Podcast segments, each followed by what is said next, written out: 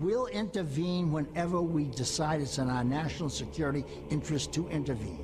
And if you don't like it, lump it. The problem with America is not that we go around marauding around the world imposing ourselves. Mm. The problem with America in the last ten, fifteen years, since the end of the Cold War, really in the last sixty years, is that we've been too slow to get involved. I don't know how many Iraqi civilians were killed, but I can assure you that the number is the absolute uh, minimal that it's possible uh, in modern warfare. Every nation in every region now has a decision to make. Either you are with us or you are with the terrorists. You know, that land over there is yours. You'll go back to it one day, because your fight will prevail, and you'll have your homes and your mosques back again, because your cause is right and God is on your side. Welcome to The Darkened Hour. Welcome to another episode of The Darkened Hour. I'm your host, Adam Fitzgerald. With me today, a special guest, Adam Taylor. Adam has been researching the events of September eleventh, two thousand one since August of two thousand seven. And from two thousand ten to two thousand fourteen, he contributed to the blog Debunking the Debunkers of the nine eleven Truth Movement. He has also contributed technical articles to sites such as A E nine eleven truth dot org and scientific method nine eleven dot org. He is the author of the A E nine eleven truth multi-part essay, Debunking the Real nine eleven Myths, Why Popular Mechanics Can't Face Up to Reality. Most recently, he's published a paper on the collapse of the Twin Towers in the April edition of the International Journal of Engineering and Techniques. He also shares the first name of myself, and he studies the opposite. He studies the physics, I study the geopolitics. Adam Taylor, thank you very much for coming on. Thank you very much for having me, Adam. Sure. Um, but, you know, let's start simple. Uh, what made you start getting invested with the September two thousand one terrorist attacks to begin with? Yeah, um, so... to be clear, when nine eleven happened, I was only like ten, so I could not have started researching the events from the very beginning because there's just no way I could have done that.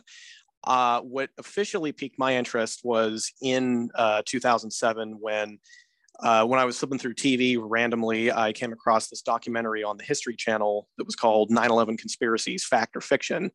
And, uh, you know, prior to that, I had heard about conspiracies about nine eleven and didn't really give them a lot of credence, um, but I hadn't really looked into it very much. And then seeing this documentary, it was, you know, a debunking piece. It was about why these theories aren't true, but at least laid out all these different theories to me, all these different anomalies and problems people had found with the official narrative.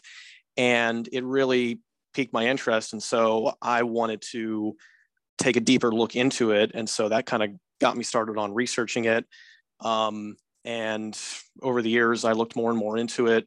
Uh, eventually, I got started writing for um, the site you mentioned, uh, the nine eleven Debunkers blog, because uh, I came across it and thought it was a great site. It was a great research uh, source. And the guy that runs it, uh, my friend, John Michael Talbot, uh, he liked stuff that I was doing. I liked what he was doing. And eventually, he asked me if I wanted to come on and, and write for the site. And I said, sure, uh, I'd love to.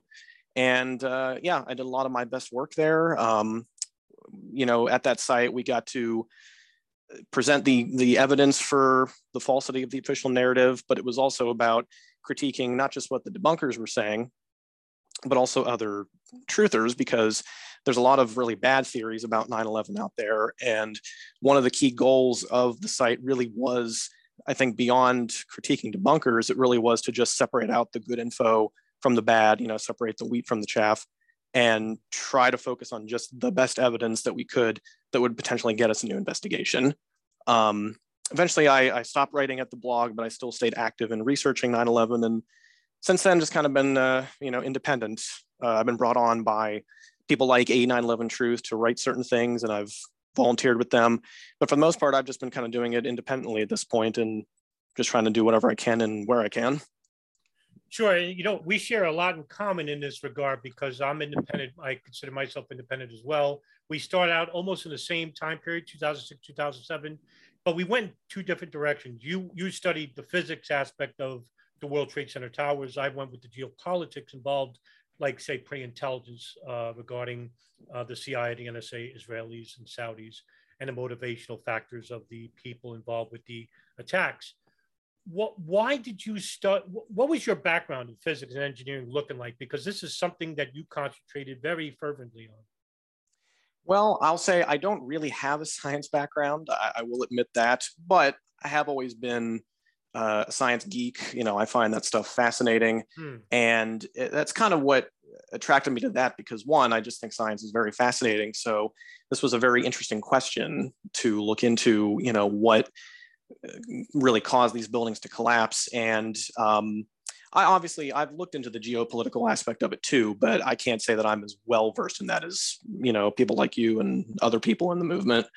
Um, something about the, the looking into the science of it was something that I kind of could just grasp a little easier to me. It just came more naturally to me, I guess.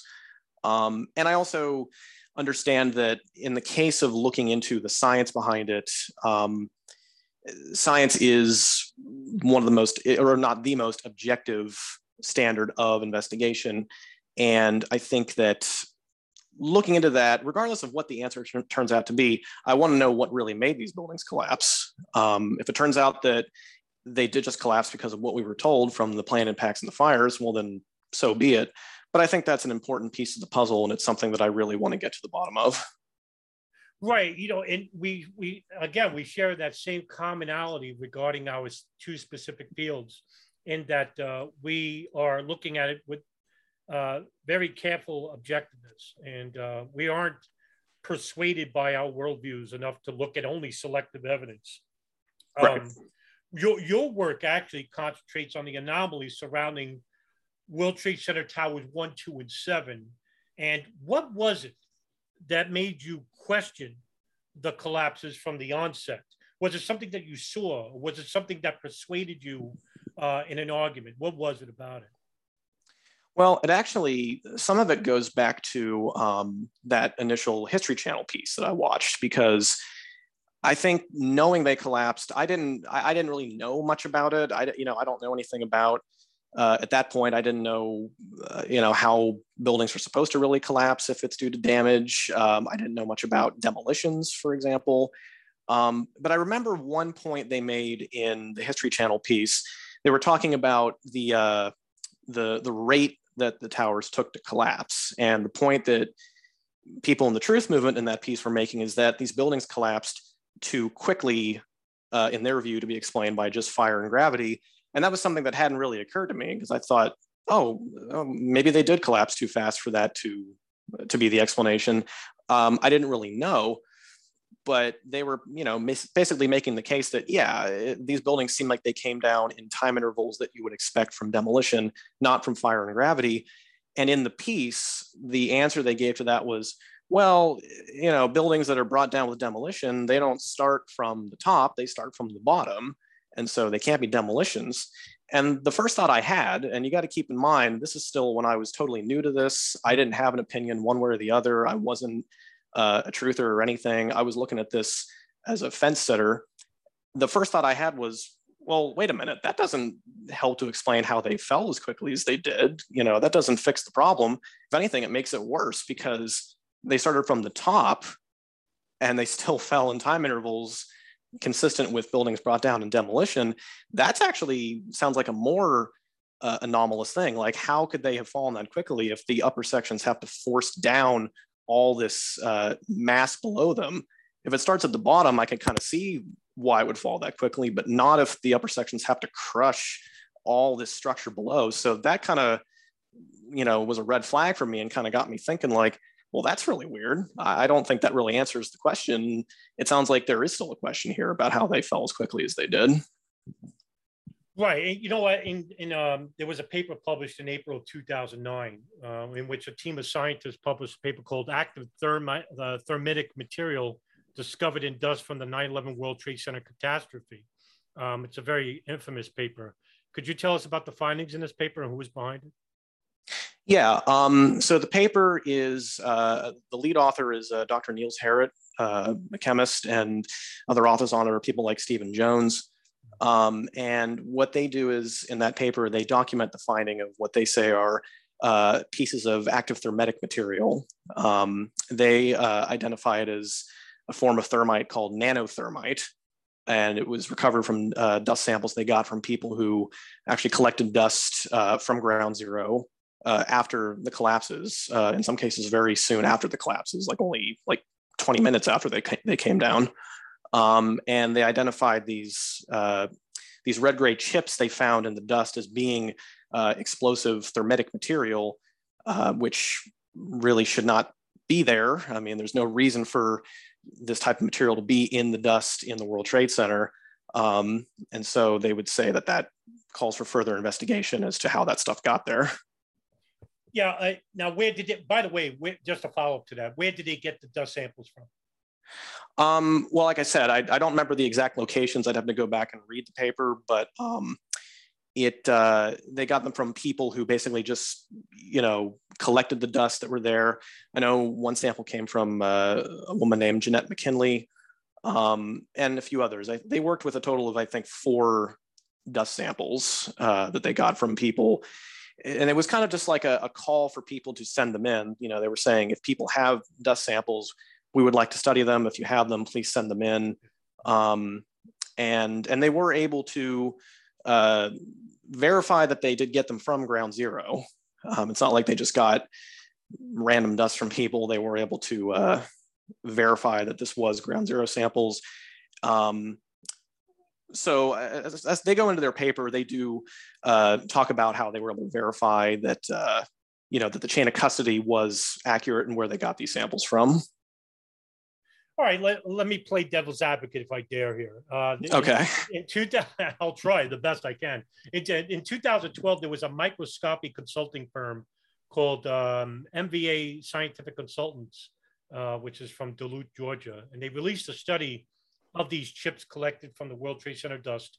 And they've, they said that there was no evidence of individual elemental aluminum particles that you would expect to see from a thermite burn, and that they said that the red-gray chips found in the World Trade Center dust at four sites in New York City are consistent with a carbon steel coated with an epoxy resin that contains primarily iron oxide and kaolin clay pigments. Uh, what would be your response to this finding?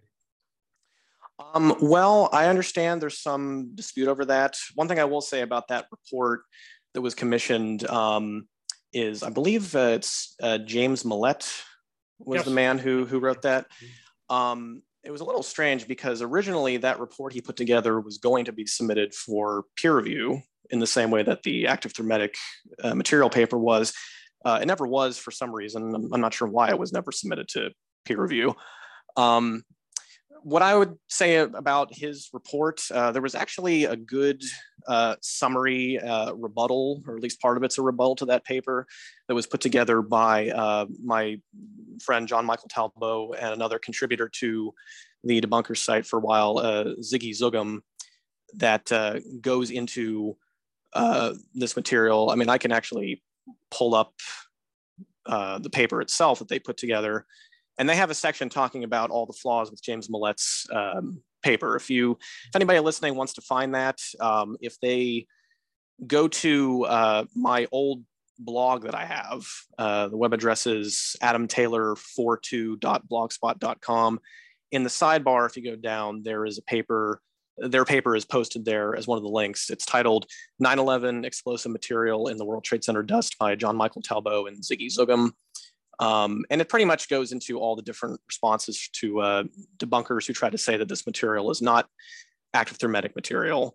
Um, page thirteen deals with Doctor Millett's paper, and then uh, page eighteen actually goes into uh, the issue of the elemental aluminum that supposedly wasn't found uh, in these uh, in these chips. You know what? Afterwards, uh, share me that blog uh, link, and I'll post it in the description, if you will, for, for sure to obtain it. All right. Yes. So, all right. So, give me your best scenario, if you will, regarding how much of the World Trade Center's towers one and two, because they're the tallest buildings, how much would have to be compromised, and how? Was thermite on all the floors? Was it in half the building? And how could it be applied? And who you believe could have pulled this off without being seen by anyone working in the building? Sure. So I can go into a little bit of how I think the demolitions were carried out. Now, I can only say this from my own observations and my own speculation. Right. I don't know for a fact this is actually how it was done, um, but I do, this is how I likely think it was done. So um, I break a little bit from what I think some people in the movement think happened in terms of how the explosives were used in the buildings. Uh, a lot of people think that the explosives were used to cut through the columns in the same way that you would see in a traditional demolition. Uh, I'm sure many people are familiar with that infamous cut column photo at Ground Zero that's got that diagonal cut. Uh, for the record, um, that was not cut by explosives or thermite or anything. I've felt this way for a long time. I've made the case to people that that was not, it was cut by the cleanup workers. Um, what I think happened, I, I go along with a, a theory of demolition that was put forth back in two thousand seven by uh, Gordon Ross, a mechanical engineer, that the explosives were most likely placed on the weld connections between columns on the floors. That what the explosives actually did was they were used to break the weld connections between columns where they were connected. Um, and doing so has a number of advantages. For one thing, you would only therefore have to load not every floor, but only every third floor, because we know from the limited uh, construction documents that have been released, Uh, the core columns were welded at every third floor in the towers. And so you would only really have to load at most like only one third of each tower with explosives. Um, and another part of the reason I think that is that if you look at a lot of the columns in the debris or in the, you know, in the debris pile at Ground Zero, they have the characteristics that look as though they were attacked by explosives. Um, there's another paper that I wrote uh, also at my blog that's titled Collapse or Explosion. And in part of that, I go into this uh, theory that if you had explosives placed that way, when they went off, it would affect the columns in a way that you'd get these like uh, concave ends, that the columns would be like pushed inwards at just the ends of them. Um, and you'd have column ends that also looked like they were, you know, discolored, oxidized possibly in some, in some places. And I also give uh, in the appendice of that paper, Uh, photographs, many photographs of columns that look like they were affected in exactly this way. Um, we need to obviously be able to look at them more closely to be sure that they were uh, affected by explosives, but the damage is consistent with that scenario. So that's what I think happened. Now, in terms of which columns were actually loaded, this is also something that Gordon Ross uh, talked about.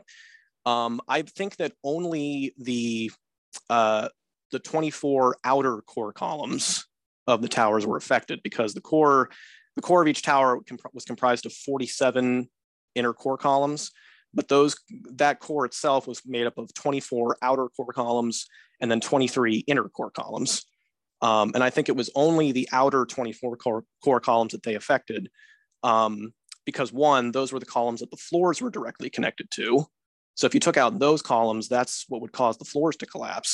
And that would destroy the, the building's internal stability. And then the only perimeter columns that were affected were the corner perimeter columns. Like the only the, if you cut the corners of the perimeter of each tower, that will destroy the external stability of the towers, and it'll cause the walls to just peel out, which if you look at the debris map after the, the collapses, that's exactly what happened.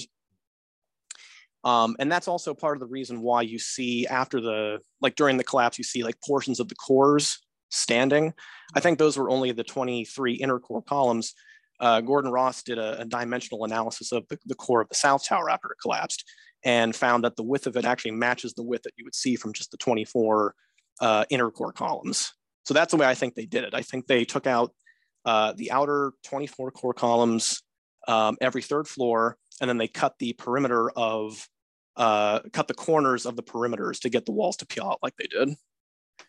Just to touch on that uh, speculation, uh, who would who would be uh, qualified to pull that off, tech, uh, skilled to pull that off?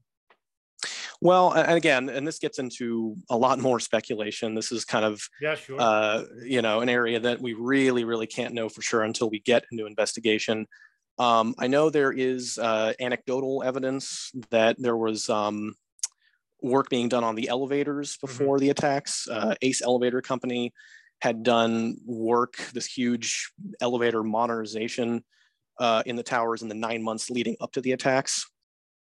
Um, and if you had access to the core columns or sorry, if you had access to the elevators, you could gain access to the core columns because the elevators were uh, adjacent to the core columns. Um, you could be deep in the towers, uh, and there was also no cameras in the elevator shafts. So it's not like you would be seen by those if you were working in there.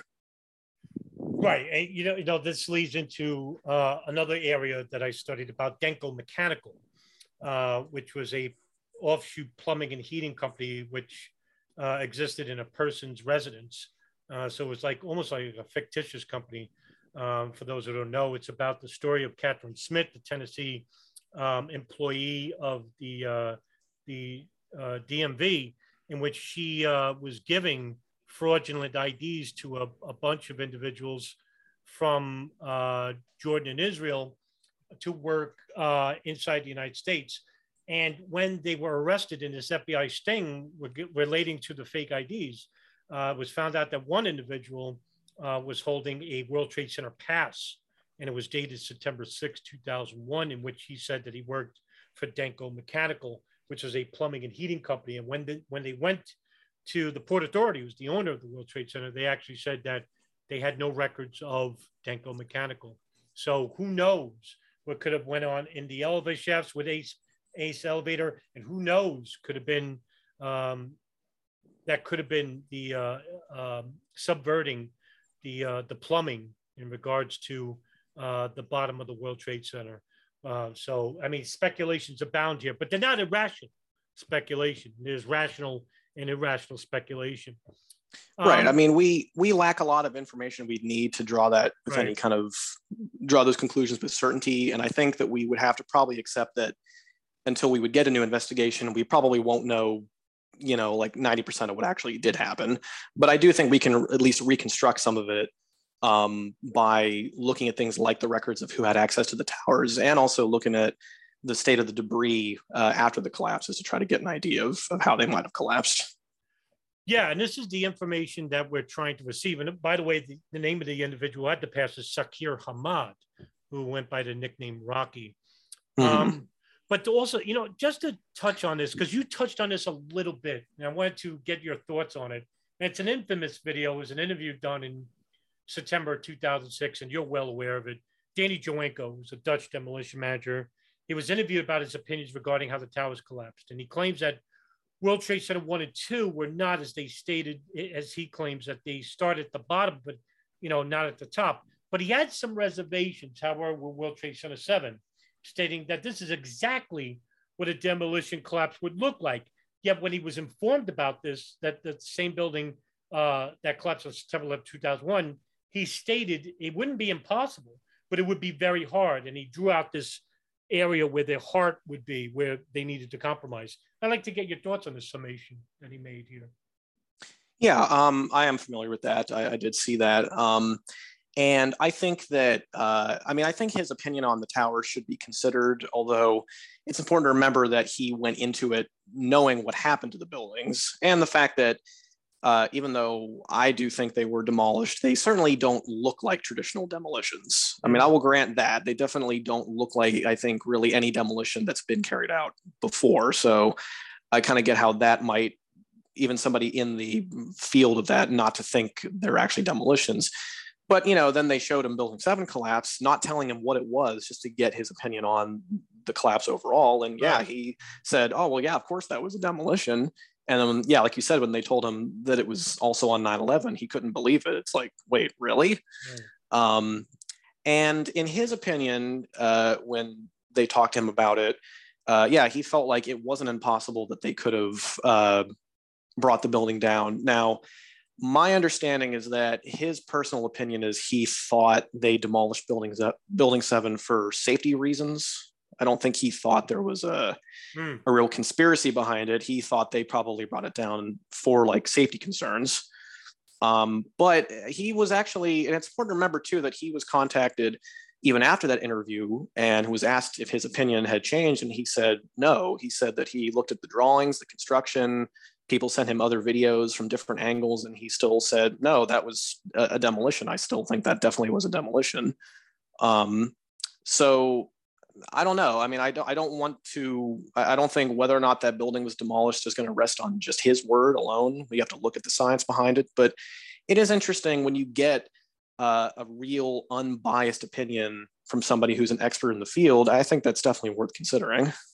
Yeah, and you know, we agree with this. So, so this is something that I've always wanted to entertain, is that I would love to get somebody from the demolition industry who is not invested with the, the debunking or the truthing of nine eleven, uh, the nine eleven movement, and, and to get somebody to look at uh, either the blueprints or the outlines or videos of the World Trade Centers uh, on September eleventh, two thousand one, to get his estimation about what, what uh, appeared to have happened. But um, like I, I, and this is something that I wish uh, architects and engineers could have pushed a little bit more, instead of just concentrating on just droning on about World Trade Center seven for so long, is that they should have tried a little bit more. And this is just my opinion, but I think they should have tried a little bit more to get the opinions of other people in the demolition industry. Um, I know they have Tom Spellman, and if I'm correct, if I'm correct, he's a former S demolition Sullivan. Sullivan. Yeah, Tom, Tom uh, Sullivan. Yeah. yeah. Um, I wish they could have got more people from his background. Would, would you? Would that be something that you'd be uh, agreeing to? I would. I, I think they do have uh, a few more people in the group who might not be like strictly building demolition experts, but they do have people who have worked with explosives to demolish other types of structures. Um, I'd have to go back and look at their roster of people. I think a few of them are interviewed in their film they put out, uh, Explosive Evidence, Experts Speak Out. So they do have more than just Tom Sullivan, people who are experts in explosives, as far as I know. Um, it's not a, a high percentage, I guess, but yeah, I would certainly uh, welcome them to try to get more people in that field involved. Um, but I still think that coming from their area of expertise, which is engineering and physics, they can still make uh, a pretty decent summation that, uh, yeah, the physics doesn't allow these buildings to collapse just from gravity and fire. And I'll ask you a question I asked David Chandler too in my very first interview. Um, why isn't there more people in the engineering and architecture community uh, joining up with architects and engineers? Well, I think a lot of it has to do with the fact that um, many of them are probably still not aware of the kind of problems that have been found with the official explanations of why these buildings have collapsed. Um, I mean, we shouldn't assume that just because, you know, they haven't voiced support for A E nine eleven Truth or just the truth movement in general, that doesn't necessarily mean that they endorse the explanations given by NIST, for example, because I mean, I have no idea how many engineers in the world have actually read the NIST report. Um, like, I don't know. And regardless of if you agree with what they found, it, it is true, I think, that people in the movement do tend to go through things like the NIST report with a, a bit of a finer comb than you see with uh, other people who maybe aren't as invested in this. Um, I mean, people like David Chandler, for example, uh, he did a lot of firsts uh, in not just the truth movement, but in terms of just analyzing the collapses uh, scientifically. He was the first one to actually measure the downward descent of the upper section of the North Tower, for example. And he found that it actually accelerates constantly through it, which nobody had done at that point. You know, nobody who had ever looked at these building collapses had ever done that. Um, and he did that in two thousand eight. So, you know, a full seven years went by and nobody actually thought to do a, a real, like, detailed measurement of the descent of the upper section. And that itself is a huge anomaly. So I think there are just certain things that maybe people in the engineering community aren't aware of. And then when they are made aware of it, they do tend to think, well, yeah, even if they're not convinced of demolition, they do seem to think that reinvestigating or reanalyzing how these buildings came down is warranted. Like, I do think they want to, they don't consider the debate resolved. They actually want to know more about how these buildings may have come down or may not have come down. Mm. You know, there's, there was also, I, I would be remiss if I didn't mention this too. In two thousand nineteen, there was a draft report by researchers at the University of Alaska Fairbanks led by Leroy Hulsey, uh, following a four-year computer modeling study, which was funded by architects and engineers for nine eleven Truth, in which their findings contradict those of the National Institute of Standards and Technology, otherwise known as NIST, which concluded in a two thousand eight report that World Trade Center seven was the first tall building ever to collapse primarily due to fire. Can you give a fuller explanation regarding this study and what they found? Yeah, I mean, I'm probably not the best person to talk about the findings of it. Um, it's a pretty deep, in-depth study. I think it did find a lot of things that uh, we had sort of noted previously, things like how there were certain construction uh, details that NIST seemed to not give an accurate reading of. For example, the uh, the sort of plate stiffeners or the flange stiffeners that were located on the beam connected from uh, column seventy-nine to column forty-four that they claim had to have been pushed off of its seat to initiate the collapse. Uh, that was a really, really bizarre omission from the NIST report, um, and seemed to contradict their assertion that that failure of that beam could have caused or could have initiated the collapse. And that's something that I know they do highlight in the report. Um, I think there's a lot of problems with the NIST report on Building seven. And I don't think, I, I think the, the Hulsey report is, is useful for looking at all these problems. They do a good job of highlighting all the issues with the NIST report. I don't think the case for that building being demolished is uh, that it rests on the Hulsey report. I think we can establish that even without it. Um, and there's, uh, you know, areas that we need to reinvestigate, regardless, even if the report wasn't made, we need to reinvestigate uh, Building seven's collapse because, yeah, there's a lot of problems with the NIST report on Building seven still. You know, as a, I want to ask you a follow-up to that, too. Would, okay. NIST, would NIST also be in the same light as, say, the nine eleven Commission final report, where basically not everything in it was right, but not everything in it was wrong? Uh, what was it about the NIST report that was wrong about World Trade Center seven? Oh, yeah. Well, I, I totally agree. Like, I don't reject any of the NIST reports in their entirety. You know, they certainly get a lot of stuff right that they sort of, I think, couldn't couldn't avoid getting right because they have to describe the buildings correct in, in some manner. Um, but I would say a lot of things that are highlighted by researchers have to do with, one, uh, the construction of the building is not described correctly by NIST. Uh, one of the other things people have pointed out, Uh, this is first discovered by uh, Chris Sarnes, who investigated this mm. back in two thousand eight. Um, NIST in their draft report talked about how what, one of the things that led to Building seven's collapse was that the um, floor, uh, the floors lacked, or at least uh, floor thirteen, where the collapse is supposed to have started, uh, lacked uh, shear studs, which are, you know, basically these studs that tie the concrete floor slab to the uh, the steel beams. But then in their final report, they changed the wording a bit, where they tried to say that um, there were no shear studs in many of the core girders and beams. Mm. But the problem is that the beam that they talked about failing was technically not a core girder. It was located in the eastern region of the building, connected from column seventy-nine to column forty-four.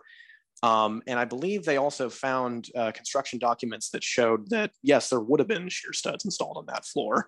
So, it, you know, they're basically saying that the construction is really what they cite as one of the reasons the building collapsed. Like, they don't actually say that the fires themselves were particularly extraordinary.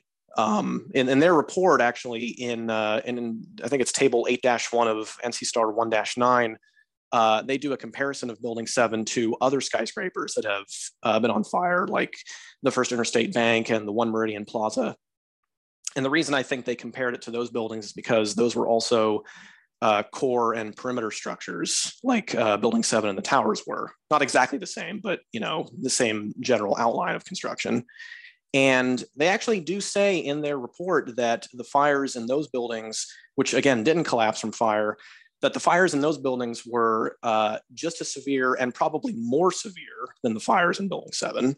So what they do in their report is try to say that there were uh, specific uh, things about the construction that led to the collapse of the building, things like the lack of shear studs um, and, and things of that sort. So it's they're trying to like cite specific things that if these things had been in place, um, the building may not have collapsed.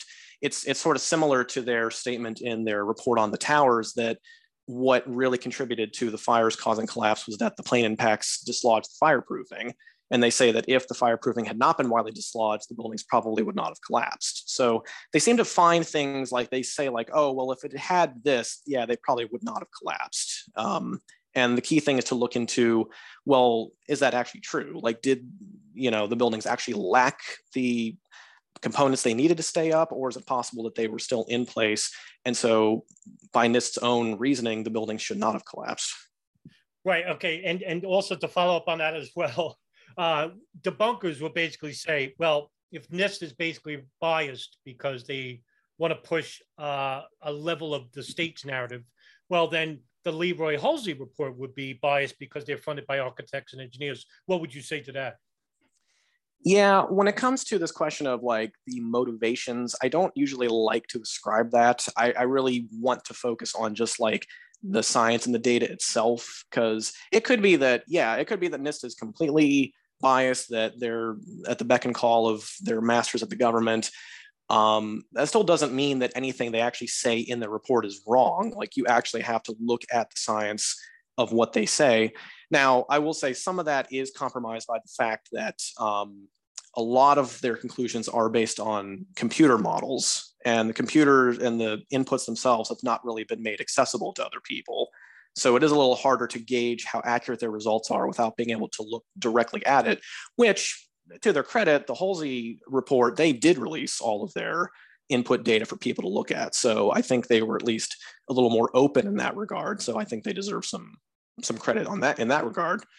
Um, I'm a little bit more surprised, Adam, as well, by the nine eleven Truth Movement in not, I guess, publishing the Hulsey report as much as they should, because I remember before it even came out, there was big talk about this report that was going to come out. And then when it did, it didn't really gain as much fanfare online. Uh, you know, is that is that what you thought as well, or did you did you see differently? Um, I mean, I didn't see it as much. Now, granted, I am not as active in the movement as before, right, so okay. it's maybe it's maybe harder for me to gauge that.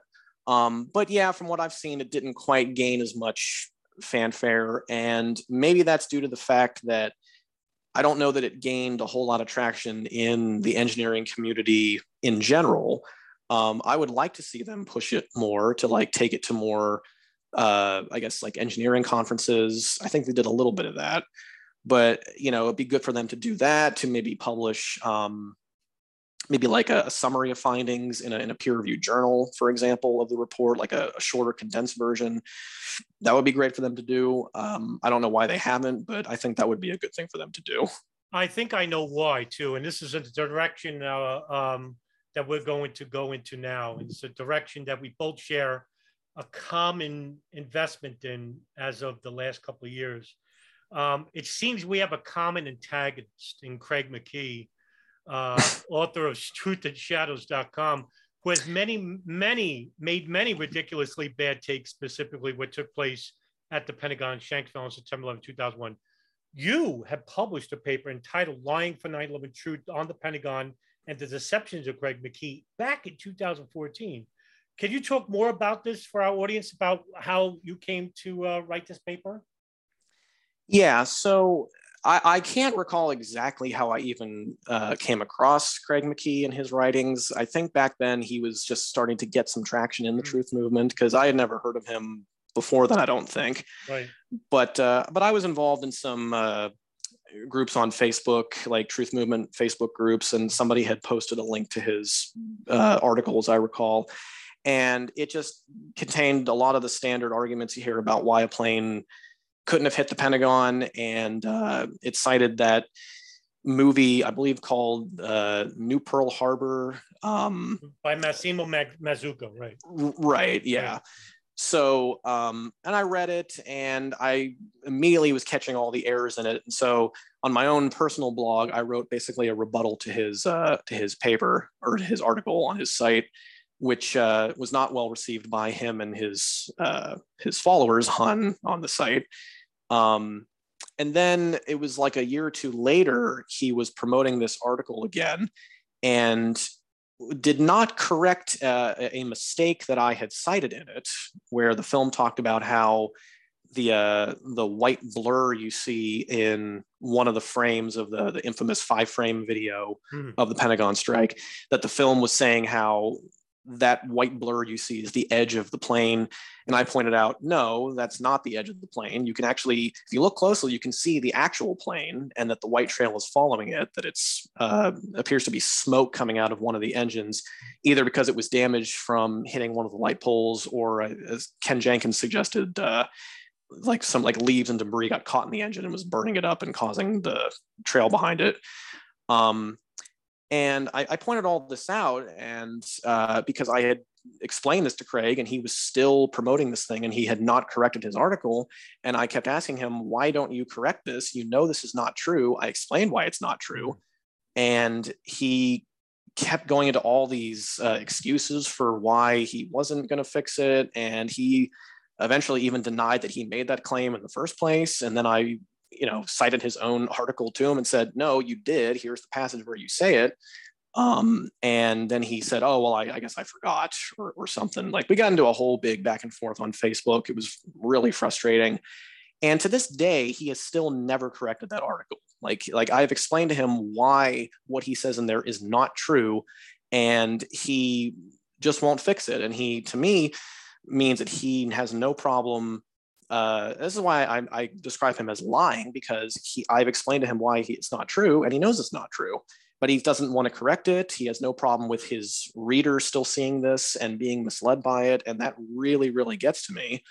Um, I, I, you know, he's had all the time in the world to fix that.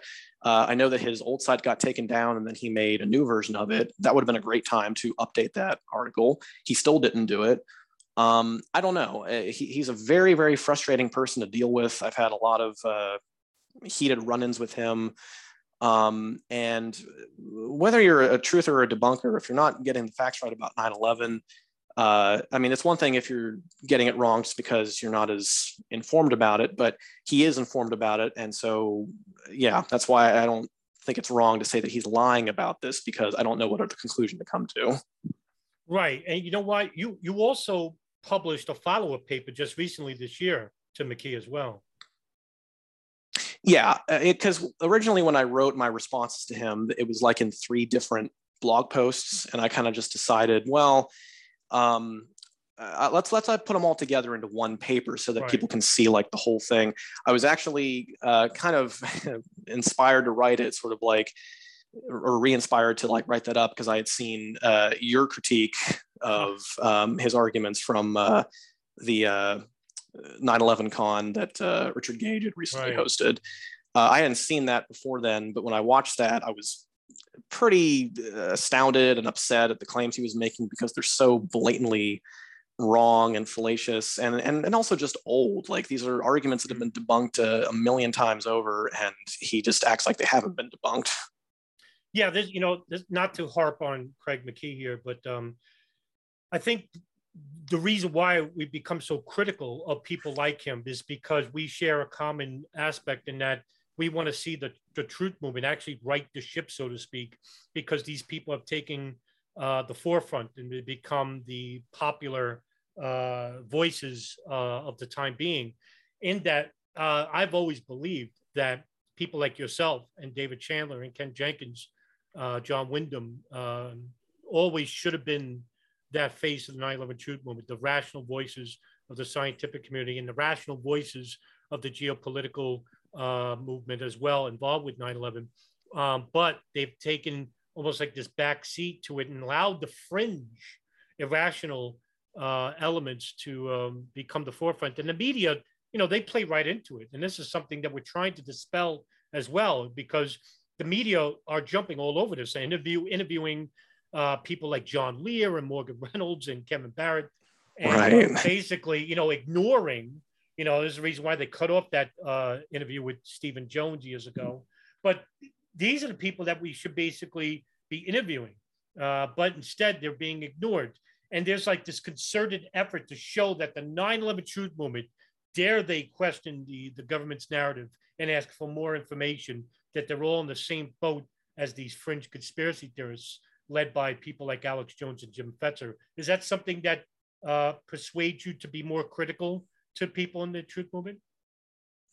Yeah, uh, I mean, I think, like I said, writing at the Debunkers blog really gave me a great, I think before I joined there, I like I said, probably had um, some of these tendencies that you see from these uh, more fringe people to be sort of uncritical and apply sloppy methodology. But writing there, it really gave me a chance to kind of hone my skills in researching this.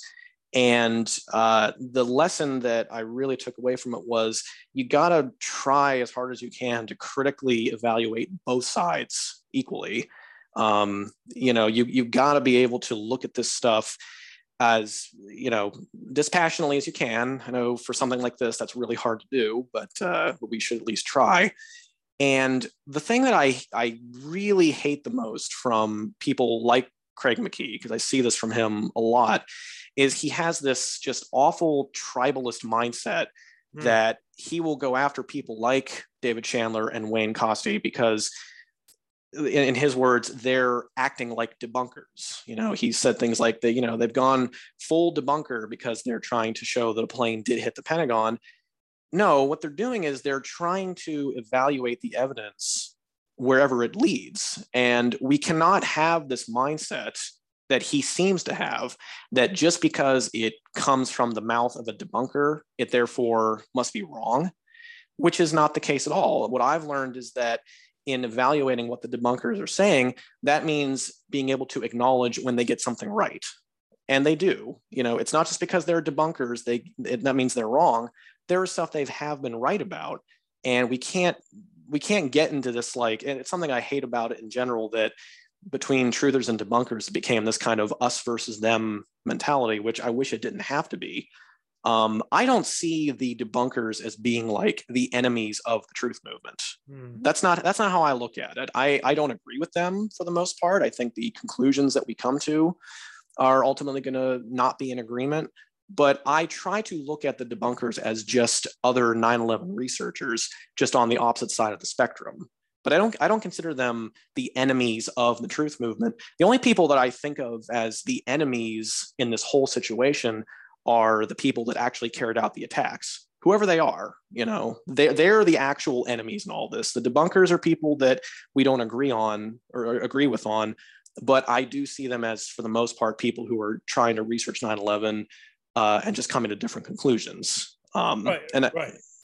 Right. This is a war that I, I consider like this. I, to me, it's a two pronged war. One's a, a war uh, that is uh, invaluable, and one is a war of a waste of time. And I, I, I uh, condense it as like this: we have a war for of a war for information, information that we're trying to get and obtain from the federal government, which are not too uh, keen on releasing information, and also the less important war, and that is a war of disinformation, dispelling it, which is coming from uh, mainly the fringe elements of the truth movement, as well as um, certain elements of the debunkers as well. Mm-hmm. Uh, and it's basically just uh, you know, wasting resources and time regarding the more careful researchers such as yourself, in that um, if we just concentrated as a coordinated effort instead of a you know divisive issue, a divisive two-pronged issue, uh, we probably could get uh, more what we than what we what we've got now, which is basically uh, these fringe elements who are basically getting nowhere after twenty-one years. And I'm afraid this is exactly uh, going in the same route as J F K, for example, where sixty-five years later we are nowhere closer to the truth than now. Is that right. something? Is that something that you share as well? Yeah, I mean, it's. I've I don't know at this point if a new investigation will happen.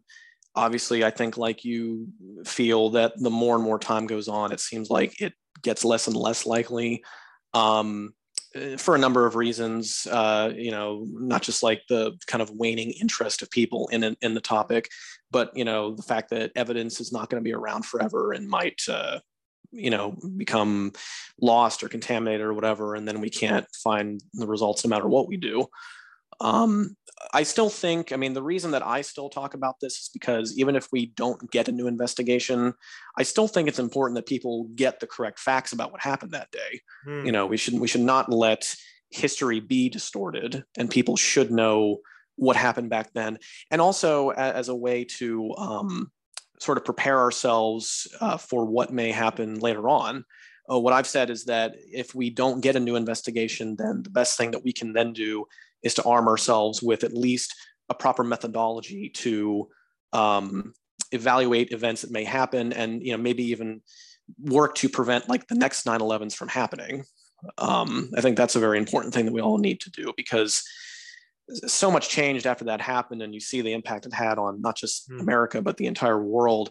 And I really do hope that the lesson a lot of people can take from that is we've, we've got to look at these events more critically. We've got to go through this stuff with a finer comb and, and not just kind of brush it off as something that happened, you know, that something terrible is going to occasionally happen, and we just have to accept that's the way it is.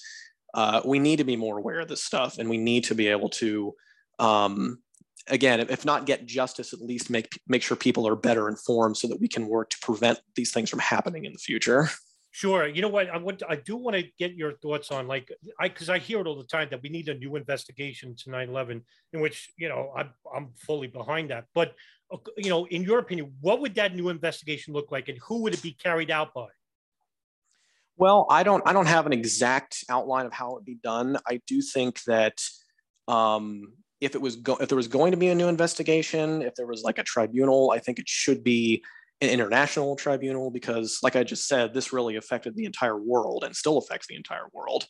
Um, it's hard to I mean, it can't I don't think it can just be in the hands of people within the U S, for example. I think we need to get potentially other Uh, countries from other, you know, other agencies from other countries and invested and involved in this. Um, from there, I, I'm not exactly sure what shape it would take. I think there's other people that would be probably better at, um, you know, getting a grasp of how to go about investigating it. I think the main thing is that with the investigations that have been carried out so far, uh, there needs to be better access to whatever information that they had access to. Like I had said, uh, NIST computer inputs, like having direct access to the computer inputs they used, um, things like the evidence that the nine eleven Commission had evident access to. There was a lot of things that they were able to get access to that we don't have. Uh, they reference it in the in the Commission report, that, that what they used, but we don't have access to that.